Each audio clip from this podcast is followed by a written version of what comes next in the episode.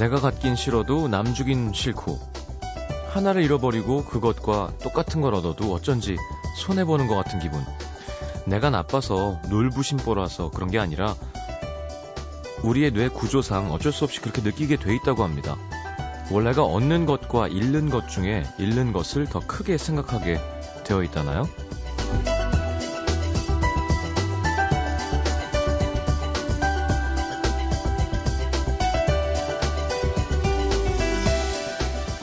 분명 마음이 없어서 헤어진 사람인데 다른 사람 생겼다는 얘기를 들으면 어쩐지 내 걸 빼앗긴 것 같은 기분? 그건 그 사람한테 미련이 남아서가 아니라 당연한 겁니다. 1월이 딱히 좋았던 것도 아닌데 달력 넘기면서 어 2월이야 벌써? 한숨을 쉬게 되는 것도 당연한 거고요. 귀찮았던 약속이 취소됐는데 홀가분하지 않고 허전하다. 금요일에 만날 사람 한 명 없는 것 뿐인데 내 인생이 빈 것 같다. 이것도 자연스러운 겁니다. 우린 원래 가진 것보다 잃은 게 더 크게 보이는 이상한 뇌구조를 가진 사람들이니까. 위로가 되나요? FM 음악도시 성시경입니다.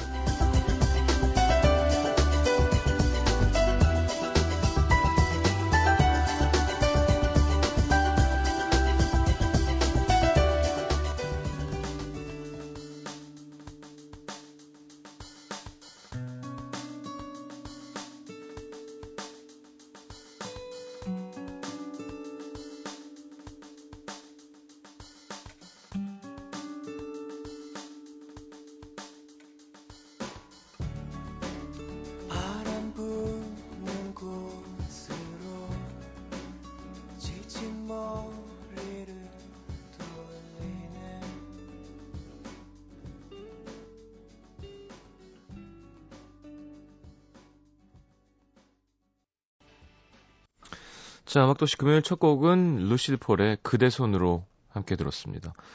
영화 버스 정류장 중에서. 자, 오늘은 김혜리 기자님과 함께하는 영화 사람을 만나다. 오늘은 영화 굿바이 레닌에서 알렉스를 만나도록 하겠습니다. 자, 50원 드는 문자 참여는 샵 8000번, 긴 문자 100원이고요. 미니 메시지 무료입니다. 자, 광고 듣고 오고 싶지만 광고가 없는 깨끗한 방송. 여러분과 가까이 있는 방송. 상업적이지 않은 방송. 코너 함께 하겠습니다.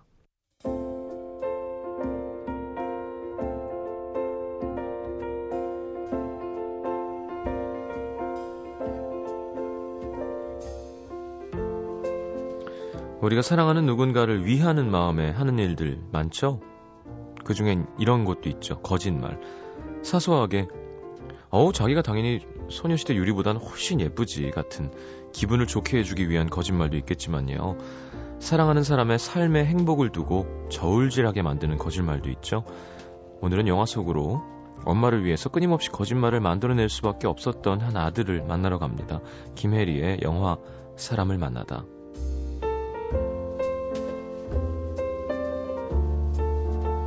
어서 오십시오. 안녕하세요. 네. 기자님은 거짓말 잘하는 편인가요? 거짓말을 안 하는 편은 아닌데. 뭐 영화가 진짜 별론데 감독님 어땠어요? 그러면 아 좋았던 것 같아요. 뭐 이런 거. 음 그러지는 않고요. 안 좋았는데 좋았다고 한, 하지는 않고요. 네. 그러니까 모든 영화가 단점만 있을 수는 없잖아요. 그렇죠. 그러면 이제 장점들을 말씀을 드리죠 우선은. 음. 그 정도의 어떤 편집. 그, 그 이후에는 그 다음엔 이제 기사로 까요?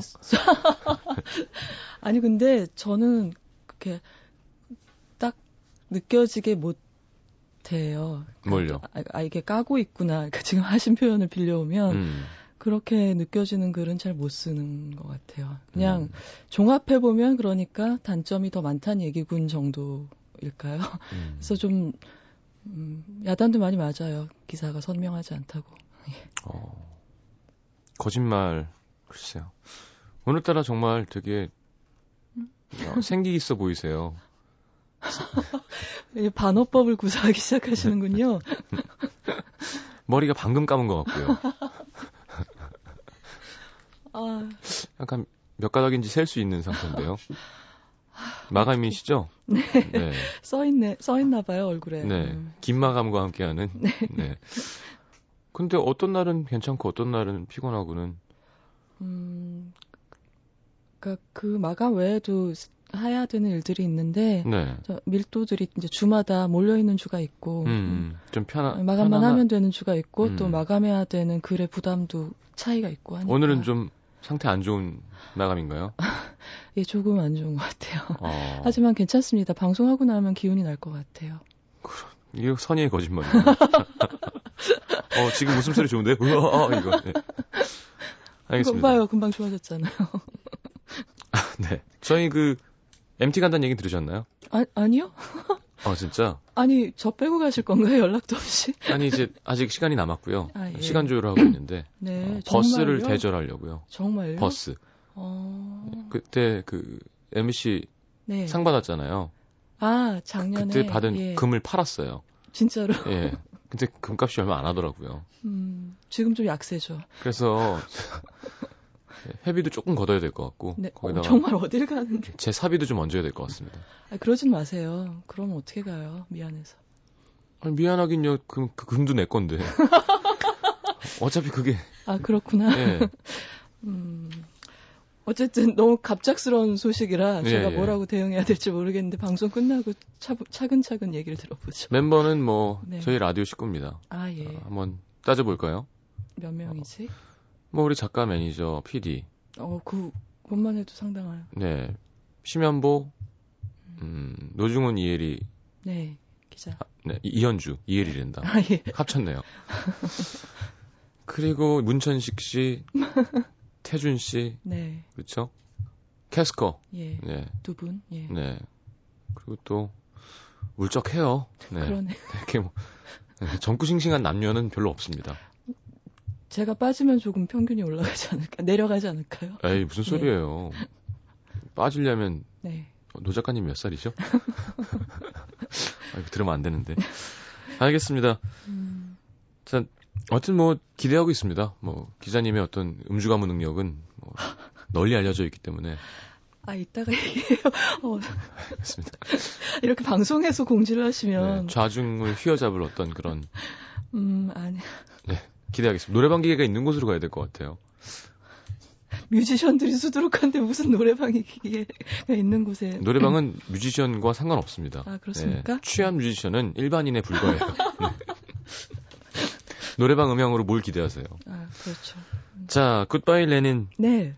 소개 좀 부탁드립니다. 예, 굿바이 레닌은 이제 2003년도에 나왔던 영화고요. 네. 음, 어, 그러니까 독일이 통일됐던 당시를 네. 배경으로 하고 있는 코미디예요. 음. 하지만 뭐 드라마적인 무- 무게도 상당히 있는 어, 코미디라고 할 수 있고요. 음. 오늘 우리가 얘기할 캐릭터는 음. 그 주인공인 알렉스 커너라는 청년인데 네. 어 그러니까 지난주에 소개드린 디센던트에서도 알렉스라는 캐릭터가 나왔었고 네. 제 어머니가 혼수 상태에 빠져 있었는데 네. 어 이게 의도한 건 아닌데 비슷한 설정이 또 나오는 네. 영화를 하게 됐네요. 음.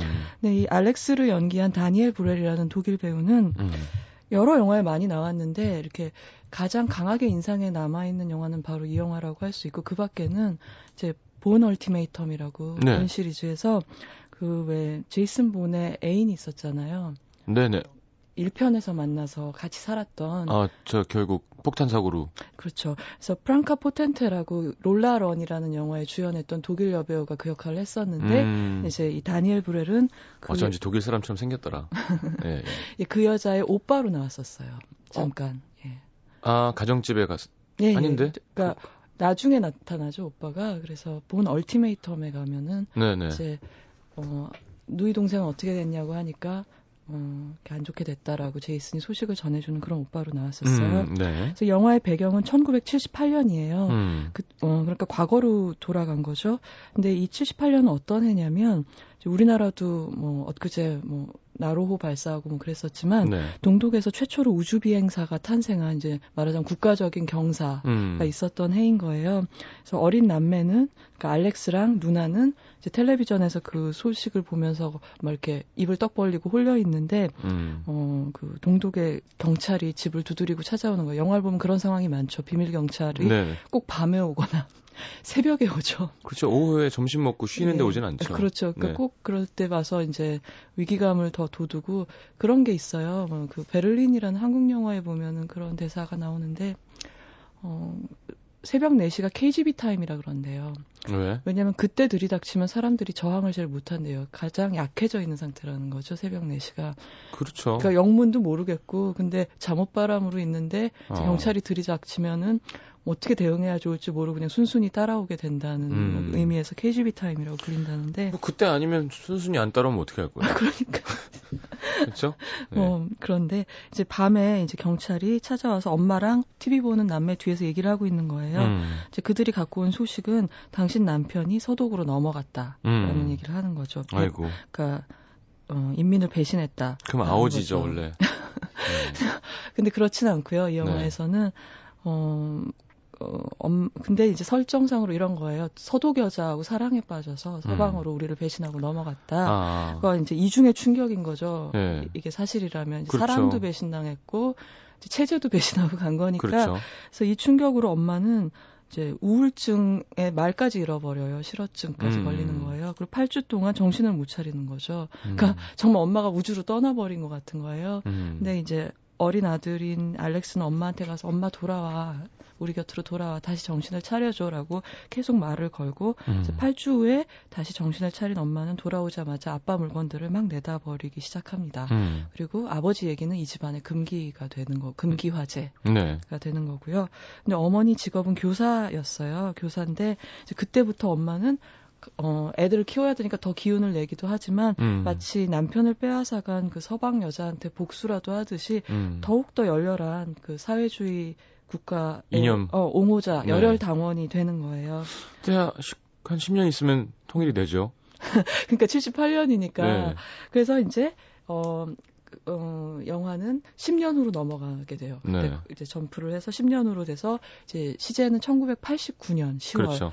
그러니까 베를린 장벽이 무너지기 직전쯤이 되는 거죠. 음. 그래서 10월이 돼 있고 이제 알렉스는 10살 더 먹은 청년이 돼 있는 거예요. 음. 그리고 이제 직업은 TV 수리 회사에 다니고 있어요. 네. 네, 한참 그 개방화 물결이 동구권과 뭐 소련에 일어나던 시기잖아요. 네. 그러니까 그 시위 군중들이 젊은이들이 폭력 반대 언론 자유 이런 슬로, 슬로건들을 외치면서 이제 시위를 하고 거리에서 시위를 하고 있는데 그 네. 중에 알렉스도 있는 거예요.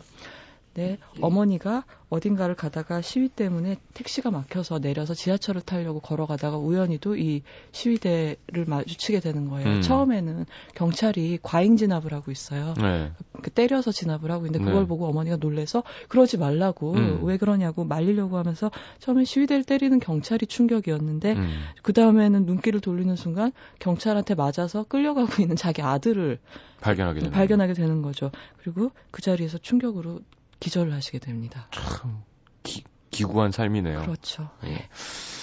자, 노래 한 곡 듣고 돌아와서 네. 어, 줄거리를 더 듣도록 하겠습니다. 네, 이 영화의 사운드 트랙 중에서 한 곡 들을게요. 네. 어, 이제 우리한테는 아멜리라는 아멜리에라는 영화 사운드 트랙으로도 잘 알려져 있는 음악가인데요. 네. 이안 티어센의 연주곡 Summer 78 듣겠습니다. 네.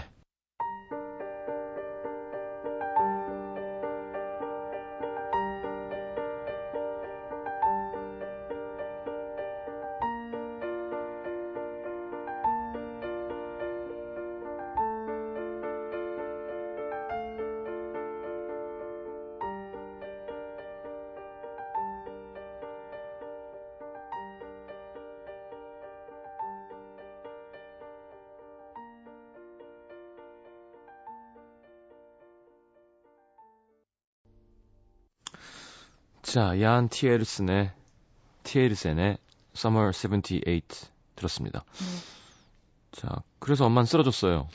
엄마 쓰러지신 거죠. 그리고 알렉스는 그 우리 엄마예요. 아, 날 놔주세요 하는데도 들어줄 리가 없죠. 그럼요. 그러니까 닭장차에 끌려갔다가 음. 이제 풀려나와서 보니까 엄마는 쓰러져서 심장마비로 응급실에 실려 가셨고. 어떻게요? 근데 이제 그때 빨리 이 산소를 공급해줘야지 뇌 손상이 없는데 음. 그렇게 돼버린 거예요. 음. 그래서 아주 위중한 상태, 혼수 상태에 빠져 있다는 코미디 맞아요? 예. 디센던트도 그렇고 설정은 비극인데 장르는 코미디고 음. 이런 상황이 계속되네요. 네. 네, 의사 말이 어, 다시 못 일어나실 수도 있다. 음. 일어나셔도 이제 어떤 상태이실지 장담할 수가 없다. 음. 그리고 마냥 이제 자식들은 엄마가 깨어나시기만 기다려야 되는 상황이 된 거예요. 네. 근데 워낙 아까 어렸을 때 설명에서도 느끼셨겠지만 원래 효자인 데다가 음. 한 번 어렸을 때 아버지가 준 충격으로 그렇게 쓰러졌던 엄마를 자기가 두 번째 쓰러뜨렸다는 어떤 죄책감까지 얹혀져서 음. 알렉스는 너무너무 정성껏 엄마를 간호하게 돼요. 네. 어느 정도냐면 이제 아무리 코마 상태라도 계속 말 걸어 말을 걸어드리는 게 좋다고 의사가 그러니까 네. 자기가 없을 때는 엄마한테 얘기하는 녹음을 이제 해가지고 테이블 계속 틀어드리고 음. 오늘 일어난 일들 말씀드리고 그러는 거예요. 근데 엄마가 잠든 사이에 네. 마치 이 꼴을 안 보려고 혼수 상태에 파, 빠지신 것처럼 음. 격동의 시기가 동독에는 닥치는 거죠. 그렇죠. 그러니까 아시다시피 베를린 장벽 막 무너지고 네. 그 국가 평의회 의장이라고 했나요? 호네커라는 네. 사람 사임하고 음. 그리고 누나는 대학 때려치고 그 왜 서방의 그 햄버거 체인 있잖아요. 네, 네. 그래서 버거왕 음. 뭐 이런 데 취직하고 음. 그리고 서독 출신 남자친구랑 동거하기 시작하고 네. 그리고 원래 아까 TV 수리 회사를 다닌다고 말씀드렸잖아요. 네. 근데 이 알렉스는 그 우리 왜 위성 방송 받는 파라볼라 안테나라고 접시 안테나 네네네. 네, 네. 그거 설치하는 회사로 이직을 해요. 네. 사실 생각해 보면 이것도 아이러니컬한 게그 음. 위성 방송이라는 게 서방 문물을 가장 빠르게 막 동시간으로 그렇죠. 받아들일 수 있는 미디어인 거잖아요. 음. 이제 그걸 집집마다 설치하고 다니는 일을 하게 된 거죠. 네. 그리고 이제 2인조로 이 케이블 가이들이 다니게 되는데 네. 설치하러 역시 동독 출신인 남자랑 이제 짝이 돼서 음. 이제 어, 알렉스는 일을 하게 되는데 이건 하나의 복선인데요. 음. 이 사람은 같이 다니는 그 어, 짝이 파트너가 감독 지망생이에요. 음. 우연히도. 그건 이따가 얘기가 진행되면은 이 설정에 어디 쓸모가 있는지 알게 됩니다. 네. 근데 이렇게 엄마가 쓰러진 사이에 유일하게 일어난 좀 긍정적인 일은 뭐냐면 아까 시위하다가 잠깐 마주쳐서 호감을 가졌던 아가씨가 있었어요. 네. 라라라는 아가씨인데 이 아가씨는 러시아 교환 학생이에요. 이름 동도. 좋다. 이름 라라. 좋아. 예쁠 것 같아요. 예뻐요. 봐봐. 러시아 라라. 어, 닥터 집하고 라라. 네. 근데 그, 엄, 그 아가씨랑가 마침 우연히도 엄마의 간호사인 거예요. 어. 그래서 그렇게 병원에서 재회를 하게 되고 엄마가 잠든 사이에 이제 둘이 사귀게 되죠. 음. 근데 호감을 가질 수밖에 없어요. 이렇게 엄마한테 다, 정답게 잘하는 데다가 가끔은 그 엄마한테 들려준 녹음 테이프에다 엄마 라라라는 애가 있는데요. 어. 뭐 되게 예쁘고요. 뭐 네. 어떤 버릇이 있고요. 이런 거를 우연히 간호하다 듣게 되면 얼마나 감동이에요. 음. 그래가지고 둘이 이제 커플이 되는데 8개월이 흐른 후 네. 둘이 엄마 옆에서 엄마가 당연히 혼수 상태인 줄 알고 맘 놓고 키스하고 있는데 어머님이 깨어나신 거죠. 그 타이밍에. 그 타이밍. 도움이 안 돼. 아니 이러면 안 되죠. 깨어나신 건 경사인데. 네. 그렇게 얘기하면 안 되죠. 다행이네요. 아주 다행스럽습니다. 로맨틱한 거였으면 다행이고요. 예, 예. 로맨틱한 거였어요. 근데 깨어나는데 이제 의사가 음, 이런 얘기를 하는 거예요. 안심할 수 없다. 어, 조금만 충격에도 음, 그렇죠. 근데 절대 안정. 네. 약간의 흥분도 충격도 굉장히 치명적일 수 위험하다. 있다라는 얘기를 하는 거예요. 근데 이게 웃긴 게 온 세상이 지금 지뢰밭이 된 거잖아요. 그렇죠. 엄마는 굉장히 열성적인 당원이었는데. 이상주의자였고 예. 당원 중에서도 딴 당원들이 약간 싫어할 정도로 이상주의자였어요. 네. 이거는 극성스럽다는 뜻이 아니라요. 음. 그러니까 현실 사회주의도 막 비판하는 그런 이상주의자였다는 네, 뜻이거든요. 예, 예. 근데 엄마가 이걸 아시면 보통 상황 같으면 괜찮지만 작은 충격에도 쓰러질 수 있다는데 충격 투성이잖아요. 이 세상이. 그래서 어, 어떻게 해야 되나라고 궁리를 하다가 어, 어머니를 퇴원을 시켜서 집에서 돌보기로 하고 음. 엄마가 아직 침대 밖으로 못 나오는 상태라는 사실을 이용해서 동독 사회주의가 아, 직잘 나가고 있다. 음. 번영하고 있다는 거짓말을 하기로 해요. 네. 그러면서 이제 그 주변을 전부 아무것도 변하지 않았다는 식으로 옷도 다시 옛날 패션으로 갈아입고 네. 사실은 사람들은 막 예, 전 옷 촌스럽다고 안 입고 있는데 현실에서는 음. 서방 옷으로 다 갈아입고 그렇죠. 있는데 옷도 집에 들어오면 갈아입는 거군요. 그렇죠. 네. 이렇게 갈아입고 그다음에 엄마가 먹고 싶어 하시잖아요. 음. 이제 혼수 상태 동안 못 먹은 게 많으시니까 음. 어떤 피클이 먹고 싶다 그러는데 음. 이제 이제 통일이 되면서 그 동쪽 물건이 질이 떨어지잖아요. 사회주의 예, 예. 그래서 다 생산이 중단된 거예요. 어. 이제 슈퍼마켓의 모든 선반 위에는 서독 물건으로 꽉 채워져 있고 음. 미국 물건으로 채워져 있고 그런데 그걸 다시 다 구해야 되는 거예요. 그러니까 어떻게 해야 되냐면 그 재활용 쓰레기장에서 빈 병 수거에 나서서 이제 버려진 옛날 병들을 찾아서 소독 물건을 넣어서 어 그렇죠. 그 소독해서 상표 소독 해서 상표 새로 붙이고 음. 거기다가 이제 서독 피클로 채워 넣고 이러는 거예요. 근데 네. 재밌는 건 얘가 이렇게 쓰레기장 뒤지고 있으면 지나가던 노인이 막 한탄해요. 젊은 청년이 서독 놈들이 우리를 이렇게 만들어서 쓰레기나 뒤지게 만들었어. 이렇게 막 세상을 개탄하고 음. 어 그런 그런 거예요. 그러니까 어떤 상황이 이제 알렉스한테는 있는 거냐면 음. 모두가 새 것을 찾아서 막 헤매는데 음. 이 사람은 헌걸 옛 것이 귀해진 역설적인 상황이 된 거고 그렇죠. 알렉스한테는 어디가 보물 창고냐면 사람들이 집을 막 통째로 버리고 서쪽으로 넘어간 집들이 있는 거예요. 네. 동베를린에. 네. 서, 어, 그러니까 그냥 뭐 가구 물건 이런 거 그대로 놔두고 그냥 얼마나 가치가 떨어졌으면 그랬겠냐는 네. 걸알 수 있죠. 네. 그런 집 하나 발견하면 보물섬인 거죠. 그렇죠. 거기 엄마한테 이제 갖다 드릴 물건이 굉장히 많은 음. 거니까 그리고 또 어떤 어, 코미디가 있냐면 화폐도 개혁을 했잖아요. 그렇죠. 통화를 토, 통일 해야 예, 되니까. 예, 예. 그러니까 물론 이제 동독 돈의 가치라는 건 서독 돈에 비해서 비교가 안 되는데 이제 그때 서독이 왜 통일 비용을 치렀, 치렀다고 네네, 사람들이 네. 얘기하잖아요. 그래서 1대 2 정도의 비율로 화폐를 바꿔줬어요. 근데 네. 어느 시간까지 돈을 안 가져가면은 안 바꿔주는 건데. 그렇죠.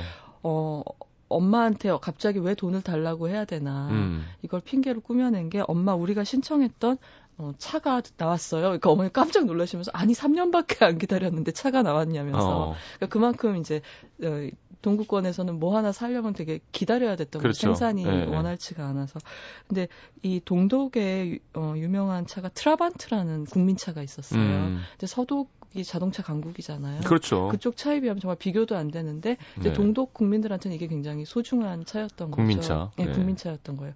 그래서 이제 굿바이렌이랑 비슷하게 어, 트라비에게 갈채르이라는 독일 영화가 하나 더 있었어요. 네. 그 얘기는 뭐냐면 이제 어 이렇게 동구가 개방되고 나서 트라비가 정말 고물차 취급을 받으면서 어딜 가도 대접을 못 받는데 음. 그래도 우리 가족의 사랑하는 차야라면서 한 동독 가족이 그 털털이 차를 타고 이탈리아로 여행 가는 과정에서 벌어지는 에피소드를 다룬 음. 그런 코미디였어요. 네. 그러면서 네. 아무리 이제 홀대받지만 이제 동독 사람들한테는 소중한 물건이다라는 걸 통해서 이 동독인들의 향수 를 보여주는 네. 얘기. 그러니까 그런 면에서 이 영화 굿바이 레닌하고 통하는 점이 있는 영화였죠. 음. 좀 얘기가 좀 샜는데. 네네.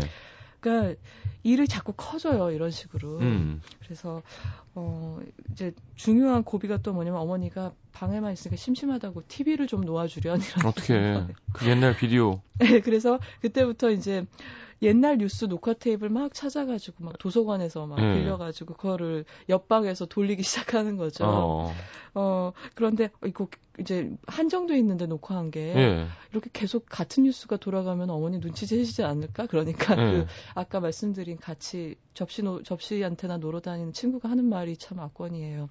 괜찮아. 원래 어차피 똑같은 뉴스들만 나왔었잖아. 그렇지, 뉴스가. 어, 이렇게 얘기하는 거예요. 그리고 점입가경으로 이제 녹화된 걸 돌리다가 한계가 오니까, 음. 어, 그, 이제 스스로 이 친구가 앵커나 리포터로 변장해서. 어, 코미디가 맞군요. 그렇죠. 그래서 가짜 뉴스를 막 찍는 거죠. 네. 카메라 하나를 들고서.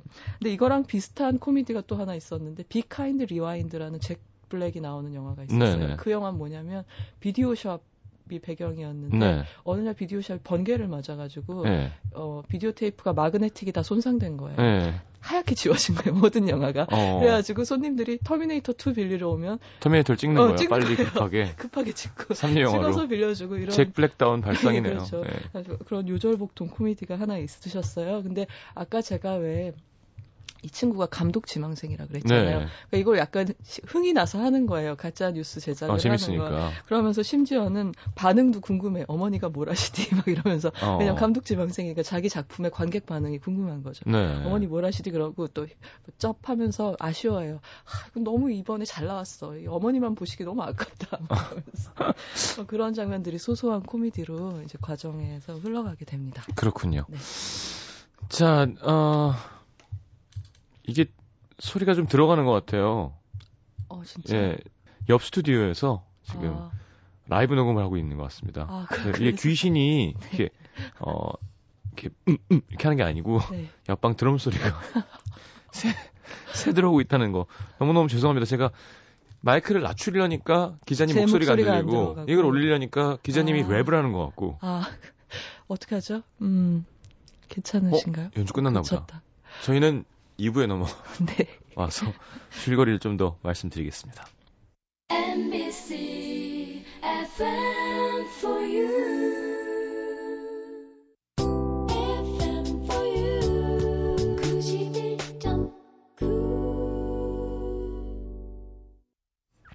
자, 그래서 이제 막 어제 좀 조용해졌네요. 영화를 아니 제가 이렇게 이렇게 음? 시설이 좋지 않습니다. 네. 너무 적나라하게 청취자 지금 쓰고 계신 헤드폰도요. 어, 장난 아니고요. 근데 이런 상황이 닥치니까 제가 어떤 기억이 나냐면 예. 이 서울에 예술극장이 하나 있어요. 네. 시네마테크가 있는데 그 극장도 약간 낡은 극장이에요. 음. 옛날부터 있던. 네. 근데 그 옆이 이제 콜라텍이라고 아시죠? 예, 예. 그런 게 있는데 그러니까 그 소리가 다 들어오는 거예요. 아, 연기하는 연극하는데 아, 영화를 상영하는데 아, 예술극장인데 예. 근데 근데 이게 말씀드린 대로 예술 영화 트는 극장이기 때문에 이제 고다르 영화를 보고 있는데 옆에서 쿵짝쿵짝 그러는 무슨 폭스트로트 음악이 들리면 혼동이 되는 거예요. 이게 음, 예술 영화라서 이상한 걸깐 어, 건지. 예술 영화라서 이런 화면 밖 사운드를 어떤 어. 어떤 거리두기 효과로 일부러 넣으신 건가 뭐 아닌가 이런데 나와 보면 이제 옆에 콜라텍에서 흘러나온 음향이고 네. 그랬던 생각이 납니다. 근데 저희 예술 방송도 아닌데. 그러게 말입니다. 이제 빵 연주가 끝났네요. 네. 네. 네. 줄거리 계속 할까요? 어, 열악한 걸로 치면 사실 사단군악대 이런 데 가면요. 네. 키보드가 있는데 네. 키보드가 2가 한 7개가 없어요. 그래서 그거 없이 쳐야 돼요. 그러면 갑자기 이제 조바꿈을 한다거나. 네, 곤란하죠. 네.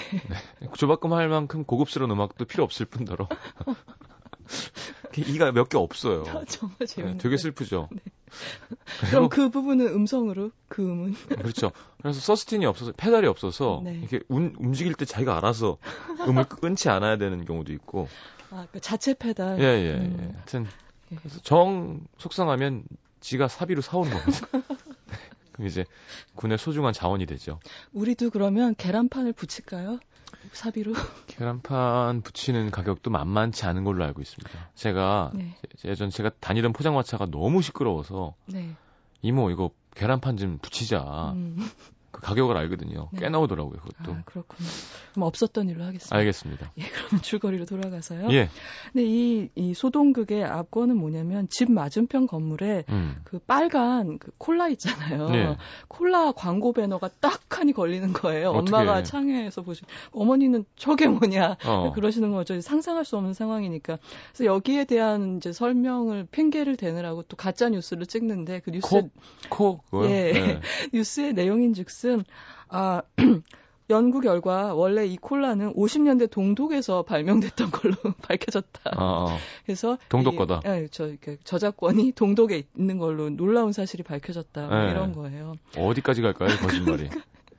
그래서 나중에는 그래요. 이제 누나가 야 어떡할래? 이제 아예 도시 전체를 정비해라. 막 그렇게 이제 비웃게 되는 일까지 생기는데. 네. 이러다 이 이야기의 이제 중요한 사건 하나가 뭐냐면 아까 누나가 그 버거왕 체인에서 일한다고 말씀드렸잖아요. 예, 예. 근데 그 중에서도 이제 드라이브인 드라이브 스루 지점 예, 있잖아요. 그러니까 예.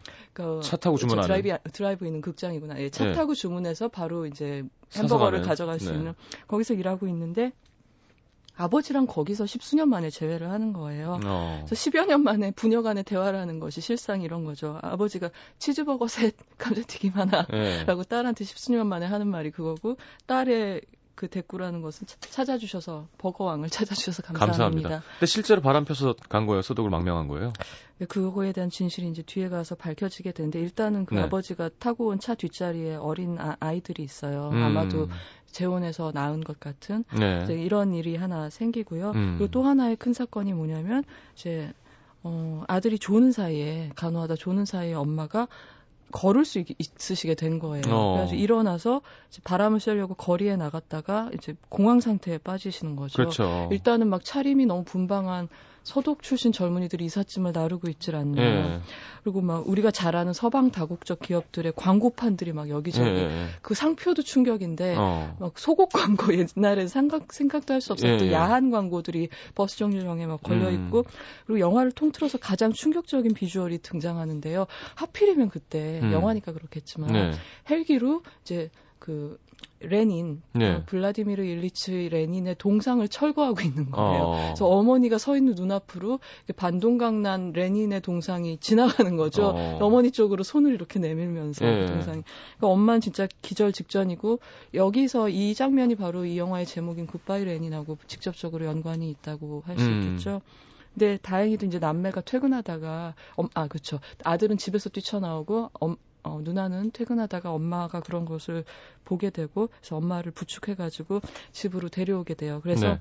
여기에 대해서 설명을 해드려야 될 거 아니에요. 음. 그래서 그 설명이라고 아들이 지어낸 게 뭐냐면 우리 동독이 너무 잘 돼가지고 음. 반면 서독은 막 신나치주의가 창궐하고 네. 생활고에 이 사람들이 양극화 때문에 가난한 사, 어, 국민들이 생활고에 시달려서 그걸 견디지 못하고 서독 난민들이 동독으로 망명을 해오고 있어서 이렇게 이제 서독 사람들도 보이고 서독 차도 보이고 어. 서독 상표들도 들어오게 보이게 된 됐다. 거다라고 이제 설명을 하게 되는 네. 거예요. 그리고 이제 어느 날 이제 가족이 엄마가 이제 움직이실 기동을 하실 수 있게 됐으니까 네. 온 가족이 예 교회로 소풍을 떠나 날 아까 성시경 씨가 궁금해하신 사실이 엄마의 고백을 통해서 드러나게 되는데 실은 너희 아버지는 여자 때문에 우리를 버린 게 아니었고 어, 아빠는 직업이 의사셨거든요. 음. 근 당원이 아니어서 이제 차별받고 어렵게 살던 아버지가 서베를린에서 열린 학술 회의를 틈타서 글로 넘어가신 거고 원래는 음. 그 뒤를 따라서 내가 너희들을 데리고 음. 가, 어, 뒤따라 망명을 하기로 약속을 했었는데 막상 그 순간이 닥치니까 차마 무서워서 그러질 못했다. 음. 여기까지 보면 이런 생각이 들어요. 얘가 이렇게 거짓말을 잘하는 게 엄마 유전인가 이런 생각. 어.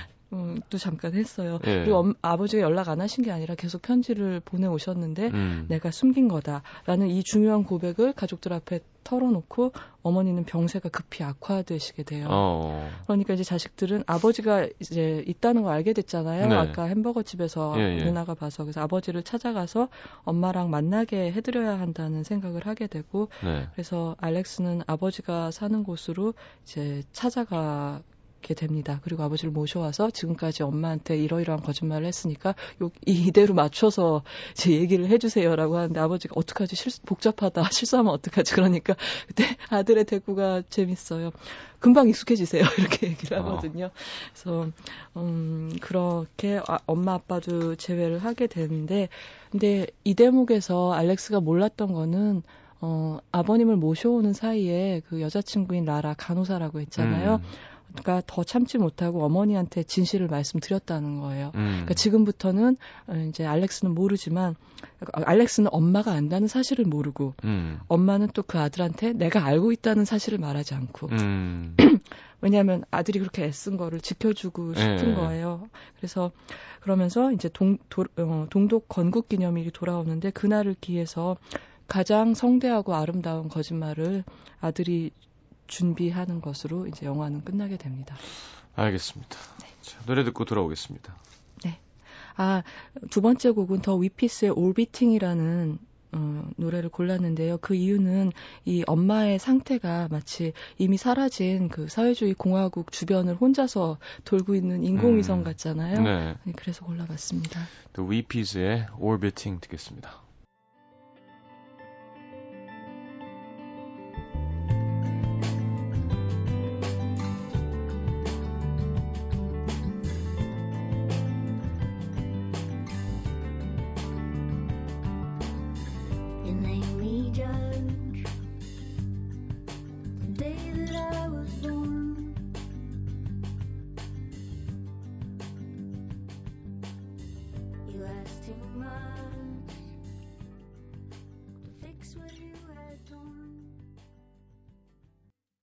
자, 음, 캐릭터 얘기를 좀 해야겠죠? 예, 캐릭터 얘기 하기 전에 약간 영화 전체에 대해서 네네. 정리를 해드리자면 이 설정은 거의 시트콤이잖아요. 이런 그렇죠? 얘기 자체가 네. 어떻게 보면 말도 안 된다고 할 수도 있고 어 그런데 이제 설정은 시트콤인데 얘기 자체 좀 쓸쓸한 면이 있어요. 왜냐하면 이 코미디에는 이제 비록 통일은 됐지만 그 어느 순간 이등 시민이 돼버린 그런 그 동독 국민 옛 동독 국민들의 이제 슬픔이랑 그다음에 음. 옛날 동독 사회에 대한 향수 같은 게 들어 있거든요. 네.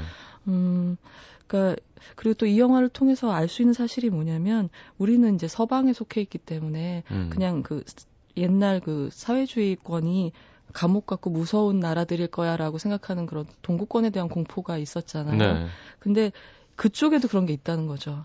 그러니까 음. 그쪽에서 생각하기에는 어, 이 자본주의 진영이 탐욕이 날뛰는 어떤 약육강식의 정글 같은 거예요. 음. 그러니까 우리는 이제 서로를 배려하고 약자를 보호하고 이런 사회주의 체제에서 안전하게 살아가고 있는데 음. 이제 다 장벽이 무너지고 자본주의 사회로 넘어가면 우리가 거기서 과연 살아남을 수 있을까? 그러니까 얼마나 무서운 거예요. 이 세뇌라는 게. 아, 예. 아니, 근데 그 어느 정도는 사실이기도 하죠. 근데 자본주의가 갖고 있는 아무래도 폐해가 있죠. 그렇죠. 그러니까 강자가 독식하는 체제가 될 수 있는 것도 사실이잖아요. 자본주의라는 게. 아니 왜 사회주의가 실패했는데요? 독식이라는 말이 가장 잘 어울리는 거 아닌가요? 소수가 독식하는 거.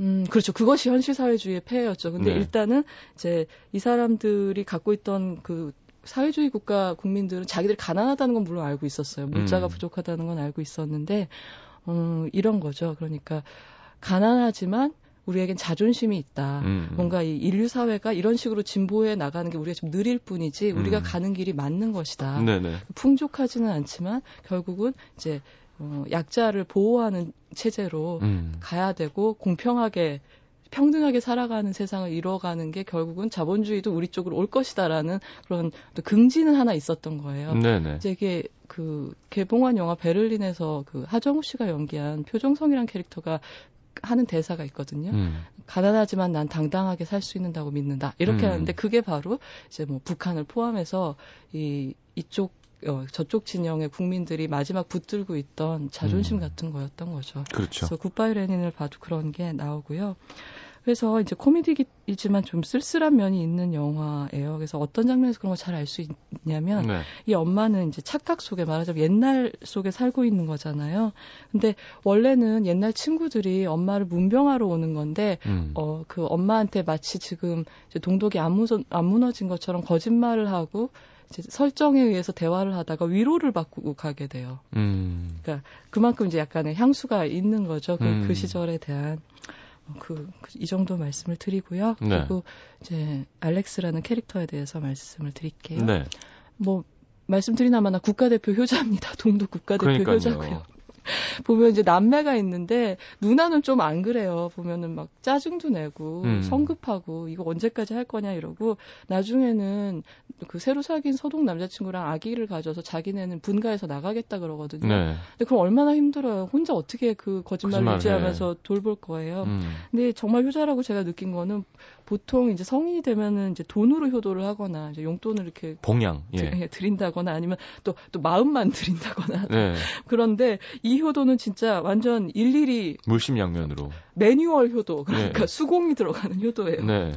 그러니까 아까 말씀드렸잖아요. 피클병 주워다가 그렇죠. 젖병 소독하듯이 소독해서 씻어서 거기다 일일이 붙여야 되고 막 깔때기 이렇게 넣어가지고 이렇게 올리브 오일 같은 것도 일일이 따라서 병을 바꿔야 되니까 네. 정말 손이 많이 가는 효도를 하거든요. 그러다 보니까 이 알렉스가 일종의 이중 생활을 마치 두 집 살림하는 남자처럼 음. 바깥에서는 바깥의 룰에 따라 살고 여기 오면 아까 말씀드린 옷 갈아입고 연극해야 되는 거잖아요. 음. 그러니까 이중 생활 하다 보니까 너무 바빠요. 그래서 네. 과로하게 되는 거죠. 어. 아까 어머니 옆에서 제가 잠들었다 그런 것도 피곤해서 그런 네. 건데 어머니가 이런 대사를 하시거든요. 아니 얘가 예전 같지 않게 왜 이렇게 피 피곤해하지 모르겠 비실비실하고. 근데 그 대사도 어찌나 웃기던지. 음. 그래서 여자친구하고도 좀 약간 다툼이 있어요. 왜냐하면 나, 남자친구 자기한테 신경을 당연히 못 써줄 거 아니에요. 그렇죠. 엄마 앞에서 연극하느라. 그러면서 친구가 여자친구가 그러거든요. 넌 어떻게 만났다 하면 두 시간 안에 꼭 어딜 가야 되니? 그러니까 음. 오자마자 하는 말이 나두 시간 안에 어디 가야 돼 이렇게 얘기를 하니까 네. 그런 것 같고 짜증을 내고 그다음에 이런 거짓말은 좀 병적이라고 생각해서 반대를 하기도 하죠. 근데 이 캐릭터의 그런 행동이나 말을 보면서 저는 이런 생각이 들었어요. 그러니까 이 알렉스처럼 극단적인 상황은 정말 영화적인 설정이고 네. 뭐 현실에서 있기 어려운 거지만 보편적인 경우로 좀 이렇게 치환해서 바라보면 이제 가끔 부모님들이 나이 드셔서 더 이상 변하는 세상에 적응을 못 하실 때가 있잖아요. 어떤 지점에 이르면 네. 뭐 아주 간단하게는 뭐 스마트폰 같은 거 할 줄 모르신다거나 그럴 때는 그리고 또 사고 방식도 안 잘 안 바꾸시잖아요. 그렇죠. 세상은 변하는데 그럴 네. 때 되면 우리가 어느 정도 장성한 다음엔 자식이 어머님이 아니 부모님이랑 바깥 세상 사이에 이제 다리 역할이랄까 그렇죠. 중재자 역할을 어느 정도 하는 게 있잖아요. 음. 그래서 이 알렉스 같은 이런 극적인 상황은 아니지만 우리 모두가 조금씩은 이제 알렉스 같은 역할을 해야 되는 부분이 있다는 생각을 했고요. 음. 그리고 또 알렉스는 효자이기도 하면서 창의성 넘쳐요, 진짜. 음. 보면은 이, 이, 이 자본주의로 통일된 독일에서도 잘 살 것 같아요. 뭘해서든지 어. 창의력이 많아서. 근데 이게 아까 그 어떻게 보면은 이제 존재하지 않는 어떤 세계를 하나 만들어내는 일이잖아요. 그렇죠. 근데 그 일을 보고 있으면 왠지 영화 감독이 하는 일이랑 비슷한 것 같아 이런 생각이. 그러네요. 그 연기도 시키고 뭐 무대 장치도 연출도 만들고 하고, 연출도 극본, 하고 쓰고. 극본도 쓰고 예. 이러니까 어 이거 거의 영화 감독인데 이, 런 생각이 들고 음. 말하자면 이제 영화라는 것도 어떻게 어떤 관점에서 보면은 사실 현실과 다른 현실 옆에다가 대안적인 작은 세계 하나를 만드는 거나 다름이 없잖아요. 음. 이제 모든 예술이 그렇다고 치지만 영화는 특히 그렇잖아요. 그 그렇죠. 안에 인간도 있고 네. 배경도 있고 네. 그렇기 때문에 좀 그런 생각도 잠깐 해봤어요. 음. 음.